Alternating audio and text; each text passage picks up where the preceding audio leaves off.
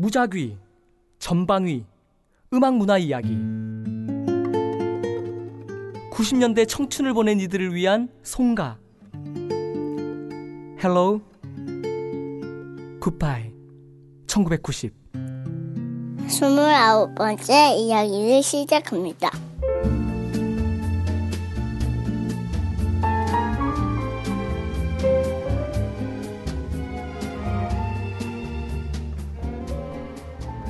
Hello Goodbye 1990 29회 29회는 무슨 해적 방송처럼 저 혼자 지금 조용하게 제 방에서 불 꺼놓고 이불 덮어쓰고 하고 있는 중입니다.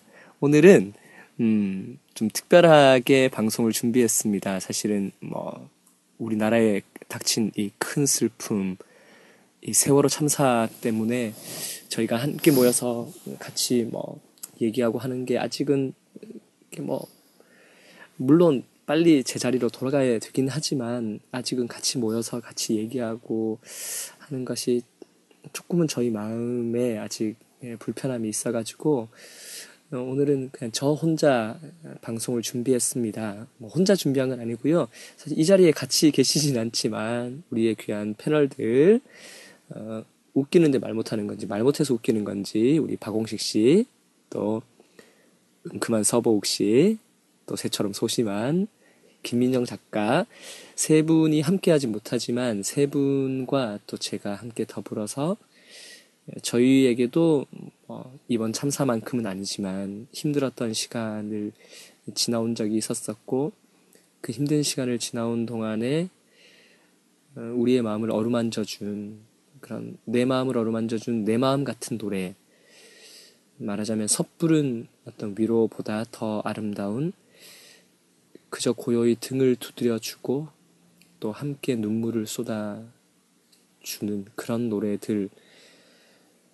그 힘들었던 우리의 지난 시간을 지켜주었던 부모도 친구도 선생도 연인도 못해준 걸 해준 고마운 노래들.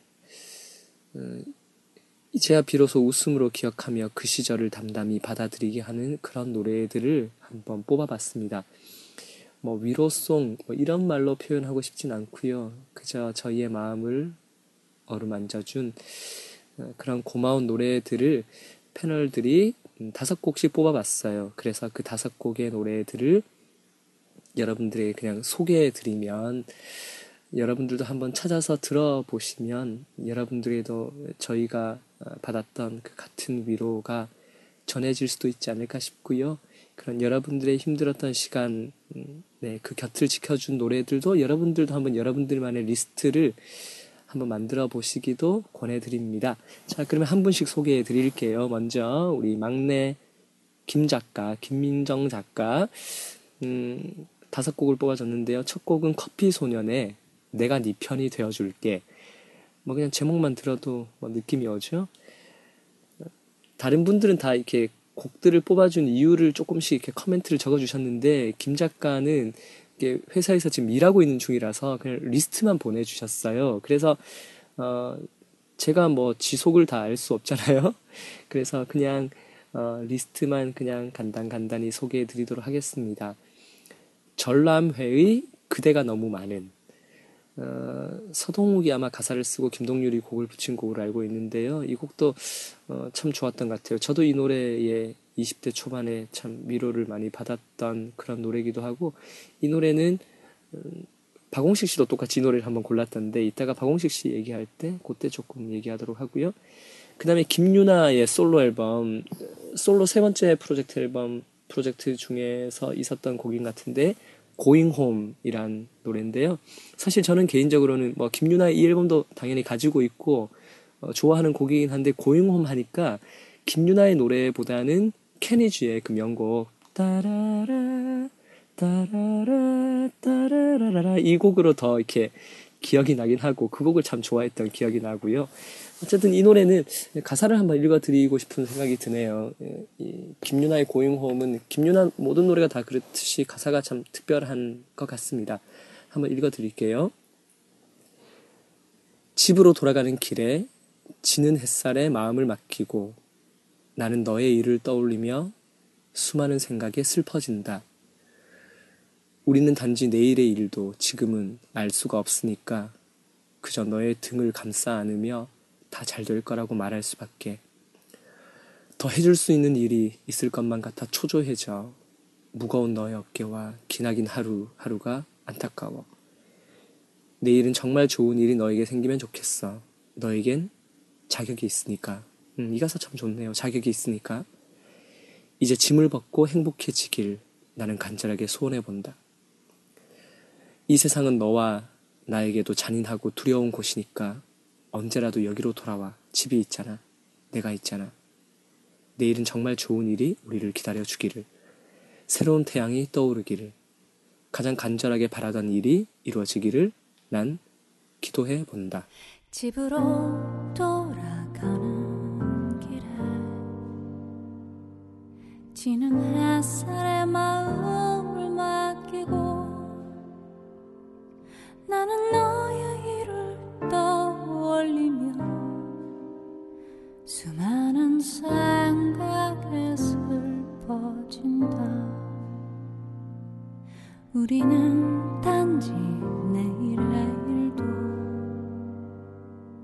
지금은 알 수가 없으니까. 그저 너의 등을 감싸 될 거라고 말할 수밖에 네 번째 골라주신 노래는 토이의 유희열의 스무 살 너의 이야기. 아, 이것도 토이 3집이 저한테도 되게 특별한 게 김민정 씨 사연에 자꾸 제 얘기를 얻네요.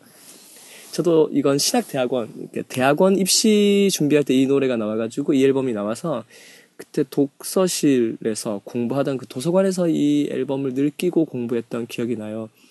되게 웃기죠. 성경 공부를 하면서 가요를 끼고 했던 뭐 그런 20대 초반이 기억이 나는데 그때 이 노래 저에게도 참 위로가 됐던 노래이기도 하고요.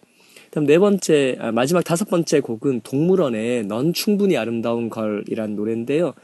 이 노래 는 저는 개인적으로 동물원은 사실 김창기가 없는 동물원은 동물원이 아니다라고 생각하고 어떤 분들은 김광석이 없어진 순간 이미 동물원이 아니라고 생각하신 분도 계실지 모르겠지만 저는 사실 동물원의 음악적인 또 어떤 노래의 모든 중심에는 김창기 씨가 있었고 또 김창기의 많은 노래들이 어, 동물원의 정체성을 뭐 규정해 준다고도 생각해 왔어요. 근데 사실 지금 남아 있는 멤버들 뭐 박기영 씨, 뭐 배 배훈 씨, 뭐몇분 이렇게 남아서 사, 그 활동하시는 세 분 유준열 씨도 같이 하는가?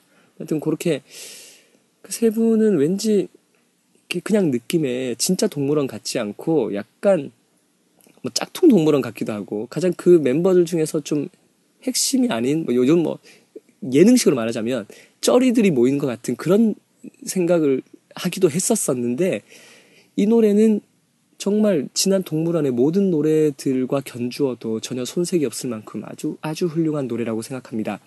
박기영 씨가 작사 작곡하고 또 노래 했는데요. 어, 정말 훌륭한 노래입니다. 여러분들에게도 꼭 어, 전해드리고 싶습니다.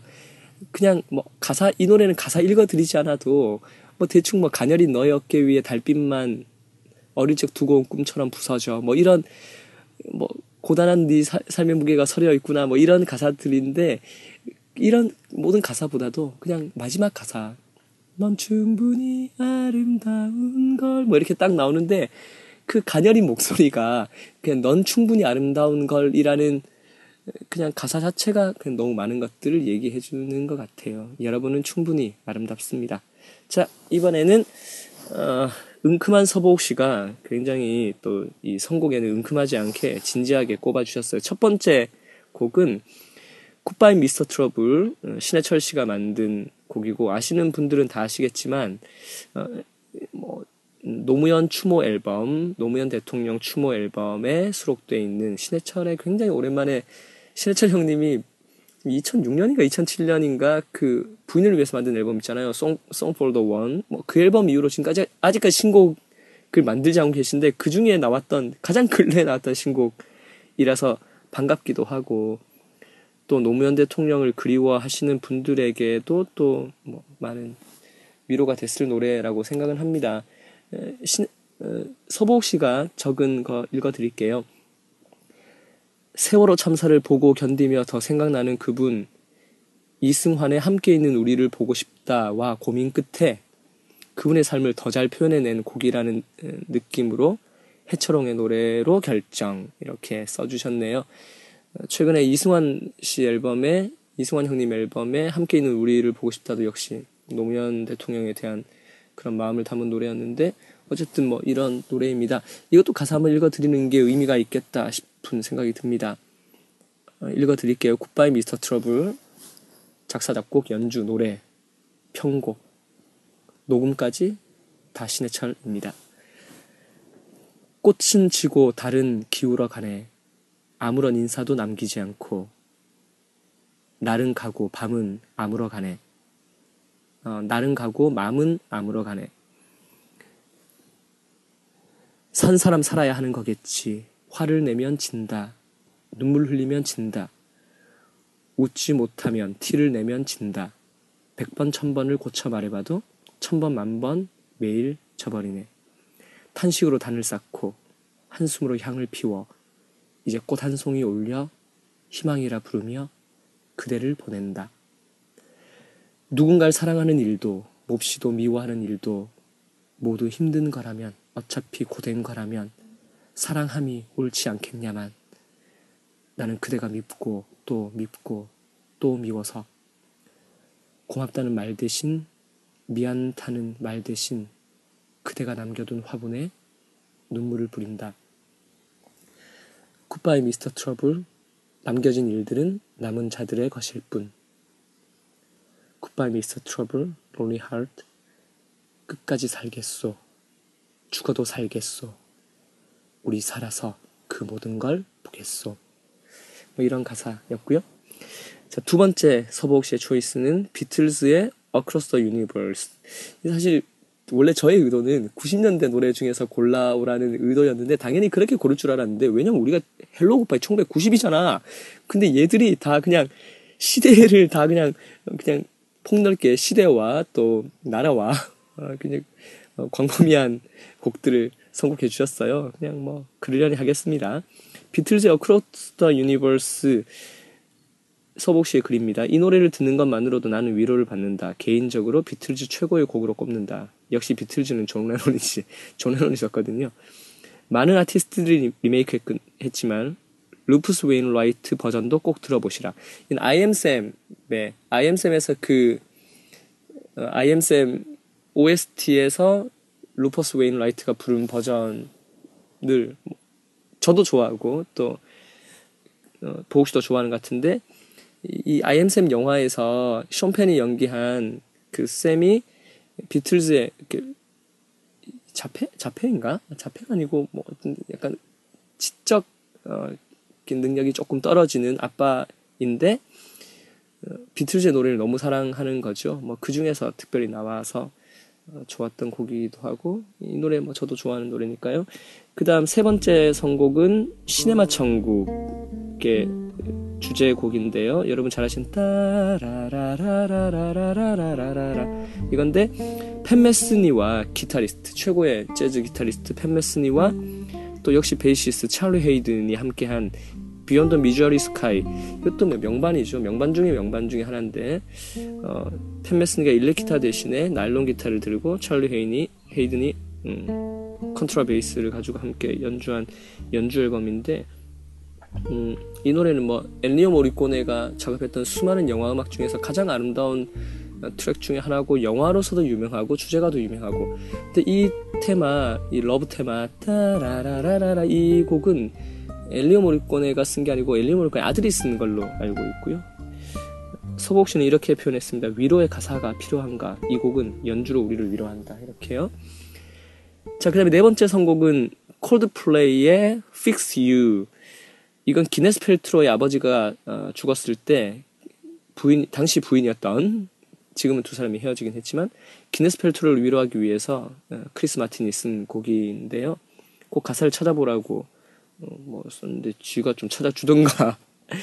어, 이 Fix You는 뭐 저도 좋아하는 노래인데 무슨 오늘 계속 저도 이 노래 좋아하는데요. 이렇게 계속 무슨 이영돈 PD 된 것 같은데.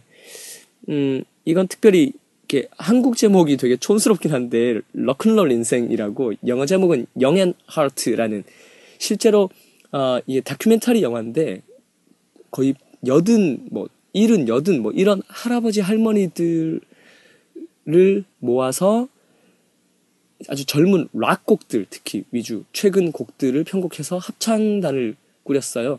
그 이야기를 가지고 만든 이 다큐멘터리 영화인데요. 저도 이 영화에서 가장 그 클라이막스에 그 어르신께서 이렇게 뭐 그런 거 있잖아요. 심장을 뭐 이렇게 돕는 그 기계 같은 거 몸에 붙이고 또 오줌을 이렇게 뽑아내는 그런 기계를 사실 붙이고 마지막에 이 노래를 이분이 부르실 때 정말 눈물 없이 이 노래를 들을 수 없었던 어, 내가 당신의 마음을 고쳐줄게요. 뭐 이런 정말 그 고침 받아야 될 것 같은 분이 그 노래를 부를 때 어, 정말 우리의 마음이 어, 이렇게 다친 마음이 fix 되는 것을 느꼈습니다. 음, 여러분들에도 이 노래 꼭 들려드리고 싶고요. 음, 그 얘기하니까 생각나네. 어, 제가 좋아하는 그 기독교 신학 영성가 중에서 헨리 나우엔이라는 분이 쓴 상처 입은 치유자라는 곡이 있는데, 아, 상처 입은 치유자는 책이 있는데, 영어 원제가 운디드 힐러예요. 그러니까 진정 누군가의 상처를 위로해주고 치유해주고 또 고쳐주려면 어, 그런 비싼 상처를 먼저 입었던 사람이 그에게 위로해줄 때 어, 진짜 그들에게 더 큰 위로가 되는 법이겠죠. 이번에도 세월호 참사 현장에 음, 지난번 그 역시 서해안 쪽이었겠죠. 서해안에서 그 해- 해병대 캠프 참여했다가 파도에 휩쓸려서 생명을 잃은 그 아이들의 부모들이 찾아가서 어, 세월호에 잠겨 있는 그 아이들의 부모들을 만나서 위로하고 같이 눈물 흘릴 때 어, 다른 누구의 위로보다도 뭐 대통령의 위로보다도 국회의원의 위로보다도 다른 누구의 위로보다도 아마 그 부모들의 마음을 만져주지 않았을까 싶은 생각이 들고요. 자 다섯 번째 노래는 뜨거운 감자의 청춘. 최진실의 자살 이후 예능 프로 MC, MC인 이영자 씨가 자신이 진행하는 프로인 택시에 복귀하던 첫날 게스트였던 김 씨가 이영자를 위해서 부른 노래라고 합니다. 택시의 진행자인 이영자 씨, 김창렬 씨, 그리고 서보옥 씨 본인도 펑펑 울었던 기억이라고 하는데요. 그날 이후 개인적으로 위로하는 노래라고 하면 꼭 이 노래가 생각난다고 합니다. 뜨거운 감자의 청춘. 뭐 저는 개인적으로 뜨거운 감자를 별로 좋아하지 않아서 네, 이 노래는 패스. 자, 이번에는 어, 박홍식 씨의 선곡인데요. 사실 어, 이 김민정 씨, 또 서보옥 씨, 박홍식 씨, 저 뭐 다 다 이렇게 좀 부유하지 못한 환경에서 자란 것 같아요. 그 중에서 특별히 박홍식 씨가 좀 많이 힘든 그런 상황에서 자랐고, 음, 저희가 방송 중에도 거의 농담처럼 좀 이렇게 지금은 다 지난 일이니까 웃으면서 그걸 얘기할 수 있는 것이 저는 참 감사하고 다행한 일이라고 생각하는데 어머니가 일찍 음, 이렇게 집을 나가셨고 아버님이 좀 이렇게 술 여자 뭐 이렇게 도박 이런 거 막 좋아하셨던 분이었던 것 같아요. 뭐 그런 그런 부분들 때문에 그래서 두 어린 남매가 누나랑 둘이서 이 친척집 저 친척집 이렇게 전전하면서 굉장히 힘든 시간을 어, 보냈습니다. 어, 그런 박홍식 씨 그런 유년을 보냈던 홍식 씨라서 더 어떤 노래인지 어, 기대가 되고요. 소개해드리겠습니다. 먼저 전람회의 그대가 너무 많은 그대가 너무 많은 아픔으로 울먹일 때 나의 손을 잡아봐요 내가 눈물 닦아줄게요 뭐 이런 노래 이 부분은 사실 어 김동률이 저는 저는 부른 버전보다 부른 부분보다 서동욱이 그 여린 목소리로 그냥 좀 어설픈 노래로 부른 부분 참 좋아하는데 어, 홍식 씨는 이렇게 적었습니다. 군대가 있을 때였다. 힘든 일과 중에 잠시 숨을 돌릴 때면 전람회의 노래를 자주 흥얼거렸는데 사회에 있을 땐 알지 못했던 가사의 진득함을 느꼈다고 해야 할까? 왜 내가 살아가야 하나? 이 군 생활은 무슨 의미가 있는가? 하는 좋은 생각들을 준 노래이다. 그다음에 두 번째 선곡은 이승환과 강수지가 함께 부른 그들이 살아가기까지 이건 음, 이승환의 히즈 발라드 앨범에 수록된 곡이기도 하고 유희열과 함께 만든 곡이기도 하고 그 무적 전설 그 라이브 콘서트에서는 이소은과 현재 국제 변호사 이소은 씨와 함께 또 어, 라이브 때는 부르기도 했던 곡인데요. 이렇게 적으셨네요. 눈이 오면 뭐가 좋은지 감수성이 부족한 나의 10대엔 그저 세상이 하얗게 변하는 것 이상의 의미가 없었던 눈에 대한 기억을 한순간의 사랑이라는 큰 기쁨으로 채워주는 노래이다. 눈 오는 날 이 노래를 들었나? 어. 나는 지금 이 노래를 잘 부르지 않는다. 이 노래로 인한 사랑이란 감정은 가볍지 않기에 이 노래를 부르노라면 마음이 울렁울렁거리기 때문이다. 어, 소, 이 방울식 씨의 특징은 말을 해도 무슨 말인지 잘 못 알아듣는데 글을 써도 잘 잘 못 알아듣겠어. 어쨌든 패스. 자, 그 다음에 세 번째 선곡은 안드레아 보첼리와 셀린 디옹이 함께 부른 be alright and watch us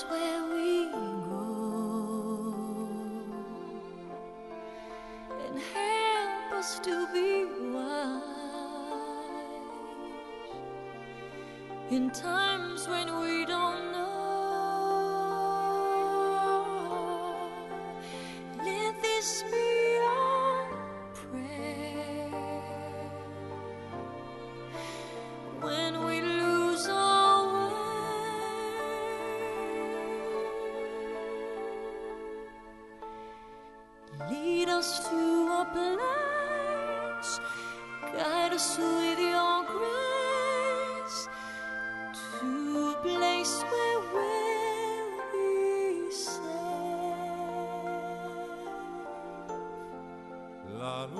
The Prayer를 저도 되게 좋아하는 이유가 뭐 제가 가장 좋아하고 영향받은 프로듀서기도 한 데이빗 포스터가 작업한 이게 매직 이 애니메이션 자체는 되게 좀 허접했는데 뭐 크게 히트하진 못했고 근데 어쨌든 이 Magic Sword의 주제가로 쓰였는데 이 곡 자체가 사실 애니메이션보다 주객전도죠. 곡 자체가 더 많이 알려지고 많은 사람들에게 불리고 나중에 조시 그로반하고 샬롯 처치였나? 뭐 이렇게 같이 부른 뭐 그런 버전도 좋았던 것 같고요. 어, 여기에 자신의 힘들었던 시절을 적었네요. 내 젊은 날의 어두운 시절, 전기도 물도 나오지 않는 곳에 살던 때가 있었다. 여기가 저희 아버님이 관리하던 어떤 그 건물이었는데 그 건물에 살던 사람이 다 이제 나가고 이제 재개발을 위해서 이제 버려진 건물에 홍식 씨가 살았던 때가 있어요. 여기서 거의 2년을 살았어요. 그때 예, 이야기인 같습니다. 어, 내 젊은 날의 어두운 시절 전기도 물도 나오지 않는 곳에 살던 때가 있었다. 나는 다만 셀린 디옹의 그 매력적인 목소리에 끌려 앨범을 듣고 있었는데 이 노래가 나오자 눈물이 흘러내렸다. 솔직히 가사를 알아듣지도 못했고 내가 눈물을 흘린 곳은 대구 시내 삼덕파출소 앞에 횡단보도였다. 대구에서 제일 번화가 중에 하나죠. 동성로로 진입하는 나는 스스로 너무 당황했다. 내가 왜 이러지? 하는 의문에 휩싸였고 이 노래는 뭐지? 하는 생각에 계속 돌려듣게 되었다. 노래의 힘이 어떤 것인지 처음 알게 된 경험이었고 가사를 알게 된 후 내가 눈물 흘린 이유도 이해가 되었다. 와. 네 번째 곡은 이소라의 우리 다시. 이건 이건 이소라하고 김민종이 같이 불러서 야 김민종이 그냥 단순히 기다리다 뭐 이런 것만 하는 그런 가수가 아니고 정말 김민종이 노래를 잘하는구나 이렇게 우리가 모두가 다 함께 동의하게 됐던 그런 노래이기도 했던 것 같아요. 이소라의 3집 앨범 어, 슬픔과 분노에 관한 그 앨범 중에서 자화상이 같이 곡을 만든 곡이고 이소라 김민정의 듀엣입니다. 내 20대의 사랑은 이기적인 마음으로 가득 차 있었다. 이 글을 읽으시는 민호기 씨가 누구보다 잘 알고 있을 거다. 네 과거를 많이 알고 있지. 사랑은 주고받는 마음으로 전해지는데 나는 그 주고받음에 익숙하지 못했고 그저 받기만 하는 것에 즐거워하는 사람을 만났던 것이다. 이건 지난 옛사랑을 diss하는 건가요? 어, 부끄러운 일이다. 어, 이 노래는 위로이자 어떤 면에선 나에게 부끄러움을 알게 해준 곡이다. 말하지 않아도 그저 곁에 있기만 해도 된다는 뻔한 가사를 이토록 호소력 있게 표현한 곡은 없으리란 생각이 든다. 어, 뒤에 내용을 보니까 자기가 자기가 그저 받기만 하는 것에 즐거워. 아, 자, 예, 그렇군요. 자, 기의 옛사랑, 제가 잘못 이해했군요. 죄송합니다. 이 옛사랑이 받기만을 좋아하는 사람이 아니고 자기가 그저 받기만 하는 것에 즐거워 사람을 만났던 거래요. 네가 나쁜 놈이네, 홍식이 네가. 네, 어쨌든 이 노래가 어, 그런 마음을 접다는 그런 가사가 있나 여기? 사랑을 말하지 않아도 그냥 보고만 있어도 우린 같을 수 있어. 뭐 이런 가사네요. 자, 그 다음 다섯 번째 곡. 야, 이거 진짜 이거 위대한 곡인데. 음, 제가 만든 노래인데, 찬양곡이긴 하지만, 예수 그 안에라는 노래고, 소마의 바다 1집의 타이틀곡이었고요. 홍식 씨가 이렇게 적었습니다. 스무 살에 내 주위 사람이 쓴 곡 중에 이런 곡이 있을 수 있나는 생각이 들었던 곡이고, 곡이 위대하다는 뜻이겠죠? 음악 이론을 전혀 모르던 나였는데 코드를 다 외울 정도로 강력한 흡입력을 지닌 노래였다. 내가 노래해야 되는 이유를 깨닫게 해준 노래고 지금을 살아가는 중에도 흔들리더라도 넘어지지 않게 도와주는 좋은 노래이다. 사실 저도 이 노래를 원래 홍식 씨를 생각하고 쓴, 뭐 제가 그냥 부르려고 만든 노래인데 홍식 씨가 부르는 걸 들어보고 아 이건 내가 불러서는 안 되겠구나 생각했던 노래인데 어쨌든 앨범에 수록은 했지만 늘 홍식 씨가 많이 부르고 저는 별로 부른 적이 없었던 것 같아요. 이건 왠지 내 노래가 아니고 홍식이 노래다라는 생각을 했던 것 같아요. 근데 이번 이제 곧 나올 나온다고 5년 전부터 얘기하고 있는 박홍식 씨의 솔로 앨범에 이 곡을 마지막 곡으로 원래는 되게 화려한 편곡이었는데 어, 홍식 씨 앨범에는 그냥 송영주 씨가 피아노 한 대로 이렇게 연주해서 노래를 녹음했습니다. 다음번에 박홍식 씨의 목소리로 확인해 보시고요. 자, 이번에는 제가 선곡한 다섯 곡입니다. 저는 어, 이 프로그램 Hello Goodbye 1990의 컨셉에 맞게 다 90년대 곡으로 선곡했다는 거. 어, 사실 저는 다른 분들과 또 조금 다른 입장으로 그냥 그냥 편안하게 그냥 생각나는 머릿속에 그냥 툭툭 떠오르는 곡들을 그냥 길게 고민하지 않고 골랐는데요. 먼저 첫 번째 곡은요. 이문세의 명곡 이영훈 작사 작곡의 옛사랑 뭐 이 노래는 가사 한 절 한 절이 멜로디도 아름답지만 또 옛사랑을 목 놓아 부르고 고음으로 부르짖지 않고 제일 높은 음이 오선지를 벗어나지 않는 그냥 고요한 독백 같은 노래지만 정말 가사 한 절 한 절이 너무 귀하고 아름답습니다. 뭐 아름답다는 표현으로도 정말 모자란 어떤 옛사랑에 대한 그 깊은 마음들을 담고 있는데요. 특별히 제가 좋아하는 가사는 옛사랑 그 이름 아껴 불러보내.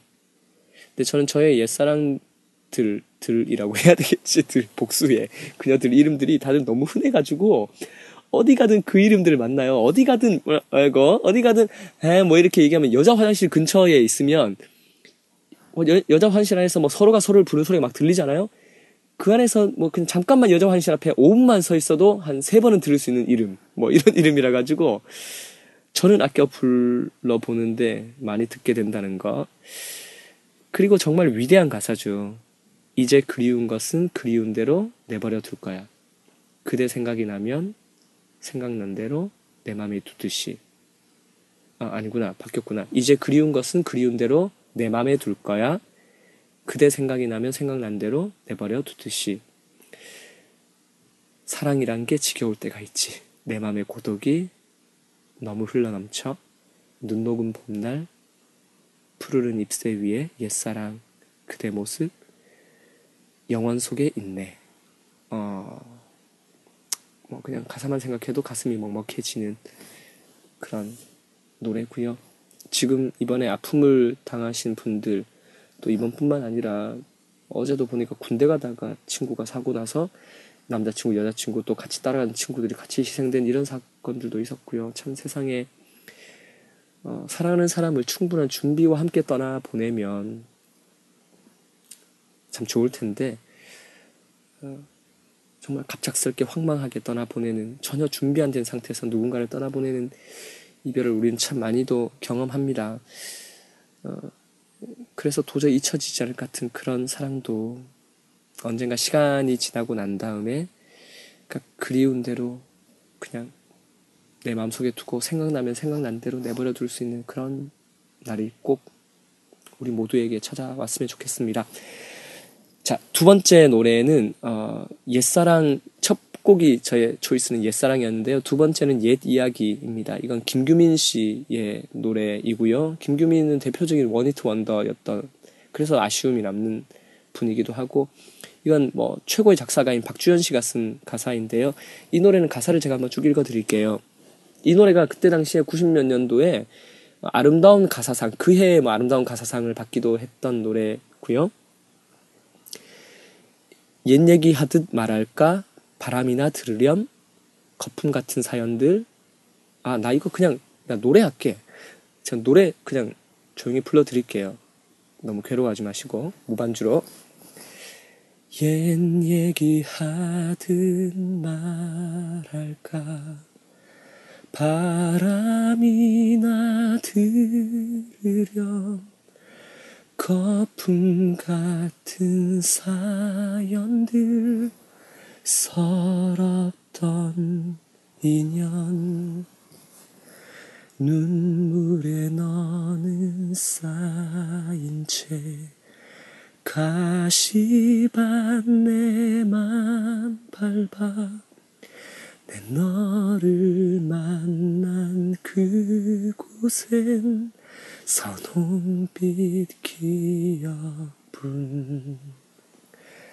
널 마중 나가 있는 내 삶은 고달파. 짓무러진 서러움 내 어깨에 춤추면 갈 테야 그 하늘과 나를 추억하는 그대. 손수건만큼만 울고 반갑게 날 맞아줘. 왜 이리 늦었냐고 그대 내게 물어오면 세월의 장난으로 이제서야 왔다고 아, 아, 손발 오그라듭니다. 어, 괴로운 분들 계셨을 텐데, 이 노래는 꼭, 이게 그냥 가사만 불러드린 것보다 멜로디를 얹었을 때 정말 이 아름다운 가사가 빛이 나는 것 같아서, 모자란 제가 노래와 함께 들려드렸는데요. 이 노래는 말 그대로, 음, 표현하자면, 음, 그 브레이트의 시 살아남은 자의 슬픔처럼, 정말 살아남아 있는, 먼저 누군가를 떠나버리고 남아 있는, 어, 사람의 그 마음을 담고 있는 것 같고요. 음, 저는 중간 가사에 손수건만큼만 울고 반갑게 날 맞아줘라는 가사 그리고 왜 이리 늦었냐고 그대 내게 물어오면 세월의 장난으로 이제서야 왔다고 살아남은 자는 살다가 먼저 떠난 분들에게 가야 되는 건데요. 음, 살다 보니까 이제서야 왔다고. 아, 네, 그렇습니다. 자, 세 번째 노래는 어, 신해철의 절망에 관하여입니다. 사실 절망에 관하여 하고 밀물장어의 꿈하고 고민했으면 뭘 해야 될지 고민하다가 그래 뭐 우리 삶이 삶이란 이런 거지 싶은 마음에 음, 신해철의 절망에 관하여를 선택해 봤는데요. 이건 노래 부르기에는 좀 너무 너무 그래서 이거는 그냥 가사 읽어 드릴게요. 뜨겁던 내 심장은 날이 갈수록 식어가는데 내 등 뒤엔 유령들처럼 옛 꿈들이 날 원망하며 서 있네. 무거운 발걸음을 한 발자국씩 떼어놓지만 갈 곳도 해야 할 것도 또 내가 누구인지도 모르는데 눈물 흘리며 몸부림치며 어쨌든 사는 날까지 살고 싶어. 그러다 보면 늙고 병들어 쓰러질 날이 오겠지. 하지만 그냥 가보는 거야. 내 목을 졸라오는 올가미처럼 그 시간이 온다. 내 초라한 삶의 이유를 단 한 번만이라도 볼 수 있다면 눈물 흘리며 몸부림치며 어쨌든 사는 날까지 살고 싶어. 그러다 보면 늙고 병들어 쓰러질 날이 오겠지. 하지만 그냥 가보는 거야. 뭐 이런 노래입니다. 우리의 삶이라는 게 왜인지 알 수 없게 이 세상에 던져졌고 또 이유를 알 수 없는 일들을 견뎌내야 하고 또 이유를 알 수 없는 채 이 세상을 떠나기도 합니다. 그렇지만 뭐 그냥 가 보는 거죠 뭐. 그리고 할 수 있다면 내가 진짜 누구인지 또 내 삶의 이유가 뭔지를 깨달아 가면서 그렇게 가도 좋겠다는 생각이 듭니다. 자, 너무 어두운 노래도 계속 쭉 했던 것 같은데요. 이번 네 번째 노래는 음, 이승환의 가족입니다. 정말 따뜻한 노래죠. 아, 이것도 불러드리고 싶어. 나 오늘 왜 이러니? 미쳤나봐. 어, 어. 이 곡은 지금 5월이잖아요. 5월은 가정의 달이고 가족들을 생각하지 않을 수 없는 건데, 뭐, 이 노래는 워낙 유명한 노래니까 가사 잘 아시리라고 생각하고요. 정말 가사 한 절 한 절이 이승환이 정말 따뜻한 가족에서 자라난 사람이겠구나 싶은 생각이 들었을 정도로 음, 가족들에 대한 그런 착한 마음들을 잘 나누고 있고 결국 남는 건 가족이죠. 음, 가족이 남고 또 우리에게 가족 같은 사람들이 남게 되는 겁니다. 뭐 Hello Goodbye 같이 하고 있는 박홍식 씨나 서보옥 씨 같은 경우도 저한테는 가족 같은 정말 동생들이고 정말 친동생들 저는 여동생 둘이 있는데 여동생들은 뭐 한 명은 부산 한 명은 일본에 있다 보니까 자주 볼 일도 없고 어, 좀 되게 뭐 지가 또 알아서 잘 살고 있으니까 좀 뭐 별로 신경 안 써요. 근데 이 두 사람은 정말 늘 친동생처럼 가족 같은 그런 마음이거든요. 음, 뭐 김민정 작가나 장성락 씨도 마찬가지고 결국 그 가족 같은 사람들과 우리가 함께 가고 있기 때문에 행복한 거고 또 그럼에도 불구하고 뭐, 뭐 찢고 뽑고 사네 못 사네 하고 뭐 엄마 때문에 죽겠다 그러고 내 너 때문에 못 산다 그러고 하지만 결국 음, 우리 가장 소중한 사람들은 가족이라는 거고요. 이 노래 가, 가사 브릿지 가사가 그때의 짐 이제는 힘이 된 고마운 사람들이란 부분이 아 정말 그때는 짐이었는데 이제는 나 이 사람들이 나의 가장 큰 힘이란 걸 깨달았다는 뭐 그런 이야기. 그리고 그 뒷부분 이승환의 가족 같은 그 팬들 500분과 함께 녹음한 부분. 이게 팬들이랑 같이 녹음했다는 것도 참 이승환이 정말 팬들을 가족처럼 생각하는 분이라는 생각이 들고 뭐 저희도 가족처럼 생각해 주시겠죠? 승환 형님. 안 그래도 승환 형님의 그 팬분이 저희 Hello Goodbye 지난 이승환 어, Fall to Fly 편을 그 바로 그 링크 걸어가지고 뭐 이렇게 어, 이승환 팬페이지에 이거 올라왔다고 이렇게 올려주시고 해서 저희 너무 감사했는데 형님 들으셨죠? 저희 형님 너무 사랑합니다. 가족으로 생각하고 있고요. 또 제가 그 앨범 제작비 때문에 너무 길게 얘기한 거 부디 용서해 주시기를 네 구합니다. 어, 마지막 후렴 가사 사랑해요 우리 고마워요 모두 지금껏 날 지켜준 사람 그리고 이 가사 너무 좋은 것 같아 행복해야 해요 아픔 없는 곳에 영원히 함께여야 해요 이게 가족들에게 우리가 해줄 수 있는 가장 음, 최고의 축복은 아픔 없는 곳에 영원히 함께였으면 좋겠다라는 거고요. 어, 저는 당연히 목사고 천국을 믿는 사람이다 보니까 가령 이런 생각을 해봐요. 나중에 물론 제가 먼저 죽겠죠. 우리 가족 중에서 제가 가장 먼저 죽지 않을까 싶은데 제가 죽고 그 아이, 아내가 죽고 또 저희 아들들이 그 뒤를 따라올 텐데 천국에서 그 아내와 아이를 만났을 때 가끔 어떤 목사님들 중에서는 뭐 이런 얘기를 하는 분들이 계세요. 그게 맞는지 아닌지 뭐 아무도 확인할 수 없어. 천국 가면 뭐 형제 자매도 없고 뭐 위아래도 없고 이 땅에서는 뭐 아버지와 아들이 내 천국 가면 다 형제님 자매님 뭐 이렇게 바뀐다 뭐 이런 얘기 하는데 어 나는 그게 싫어. 저는 그러니까 말하자면 저는 너무 좋은 부모님 밑에서 자랐기 때문에 저는 그분들이 천국에서도 저는 그분들에게 어우 충남 형제 정숙 자매 이렇게 부르고 싶잖아. 그냥 아빠 엄마 이렇게 하나님께 하나님 아버지 뭐 이렇게 얘기하는 것처럼 저에게 아빠 엄마는 민충남 박정숙 님이시니까 거기서도 아빠 엄마 부르고 저는 어, 저희 아내가 지금 그렇게 사랑하는 제 아내가 전수연 씨가 천국에 가면 내가 전수연 씨를 사랑하거나 다른 사람이 이 사람을 사랑하는 거랑 똑같아지는 게 저는 싫어요. 그래서 그녀는 언제까지나 저의 특별한 저의 사랑이었으면 좋겠고 또 저희 두 아들 민지웅군, 민이음 군, 지음 이음이도 거기서 이놈들이 저한테 싸가지 없이 형제님 이러면 호기 형제님 이러면 이 자식들 기싸디 날릴 거야 내가 어, 그때도 음, 저의 사랑스러운 어, 아들들이었으면 좋겠고. 모르겠어요. 천국을 저는 가끔 상상해 봅니다. 물론 천국에 대해서 제가 얘기할 때 늘 주변 분들에게 이런 얘기 하는데 천국은 무엇을 상상하든 그 이상을 우리는 보게 될 것이다. 무엇을 상상하든 그 이상을 얻게 될 것이다.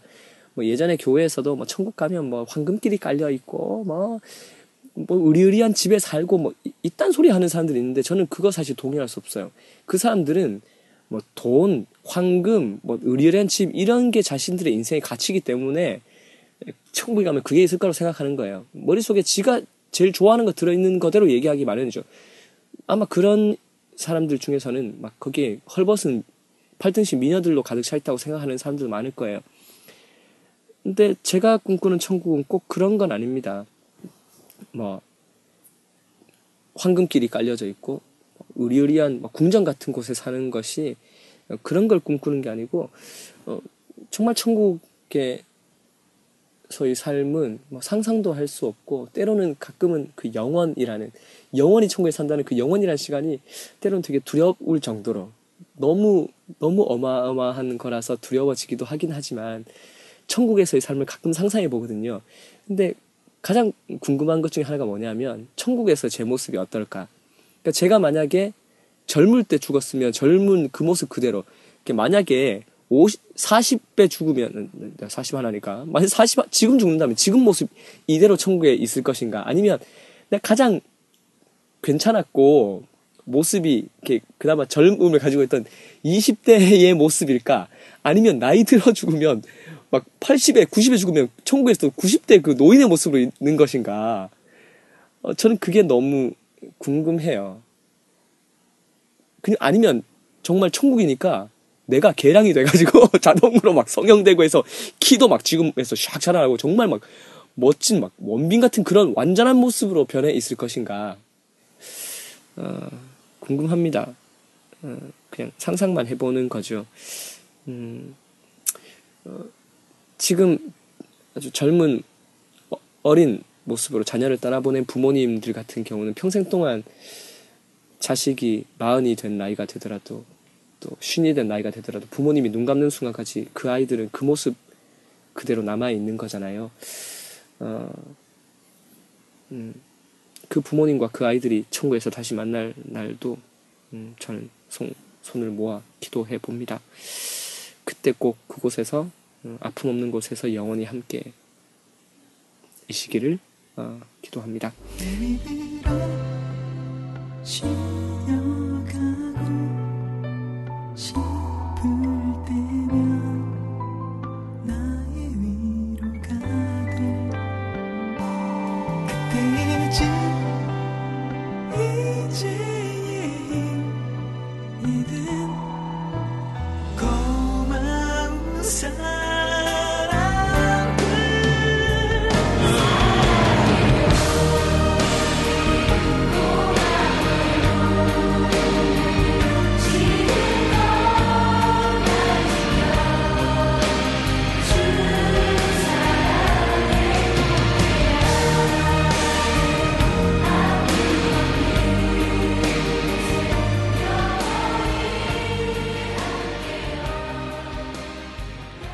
자 마지막 다섯 번째 곡은 유재하의 그대 내 품에인데 이건 뽑은 이유를 아마 아실 것 같아요.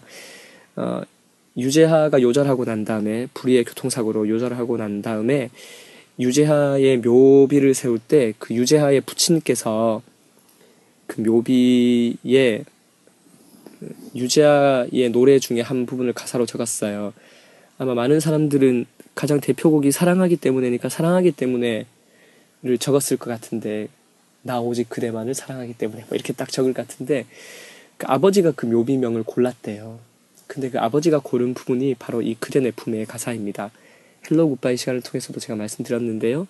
그 부분이 바로 뭐냐면 만일 그대 내 곁을 떠난다면 끝까지 따르리 저 끝까지 따르리 내 사랑 이 부분이거든요. 만일 그대 내 곁을 떠난다면 끝까지 따르리 저 끝까지 따르리 내 사랑. 음. 아, 아버지가 아들을 내 사랑이라고 표현한 게 저는 되게 가슴이 아팠고요. 음, 자식은 부모의 영원한 사랑이죠. 그리고 영원한 아가들이죠.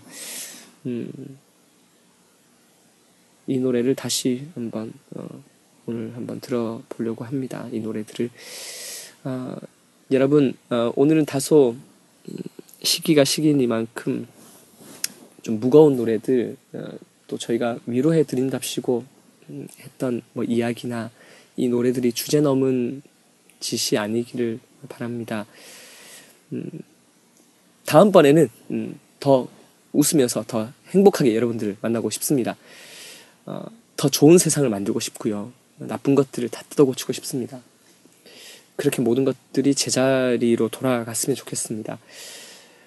어, 그리고 어, 여러분 모두와 함께 아픔 없는 곳에 영원히 함께 하고 싶습니다. 음, 그런 저희의 마음을 담아서 오늘 방송은 여기까지. 다음번에는 어, 웃기지만 말 못하는 놈 박홍식 씨와 음, 그만 서보옥 씨와 새처럼 소심한 김민정 씨와 함께 여러분들 만나도록 하겠습니다. 아, 그리고 할 수 있으면 어, 전 매니저 김민정 씨의 부인, 부인이래 남편 공룡 장성락 씨도 함께 여러분들을 찾아오도록 하겠습니다. 여러분 다음에 뵙겠습니다. 끝!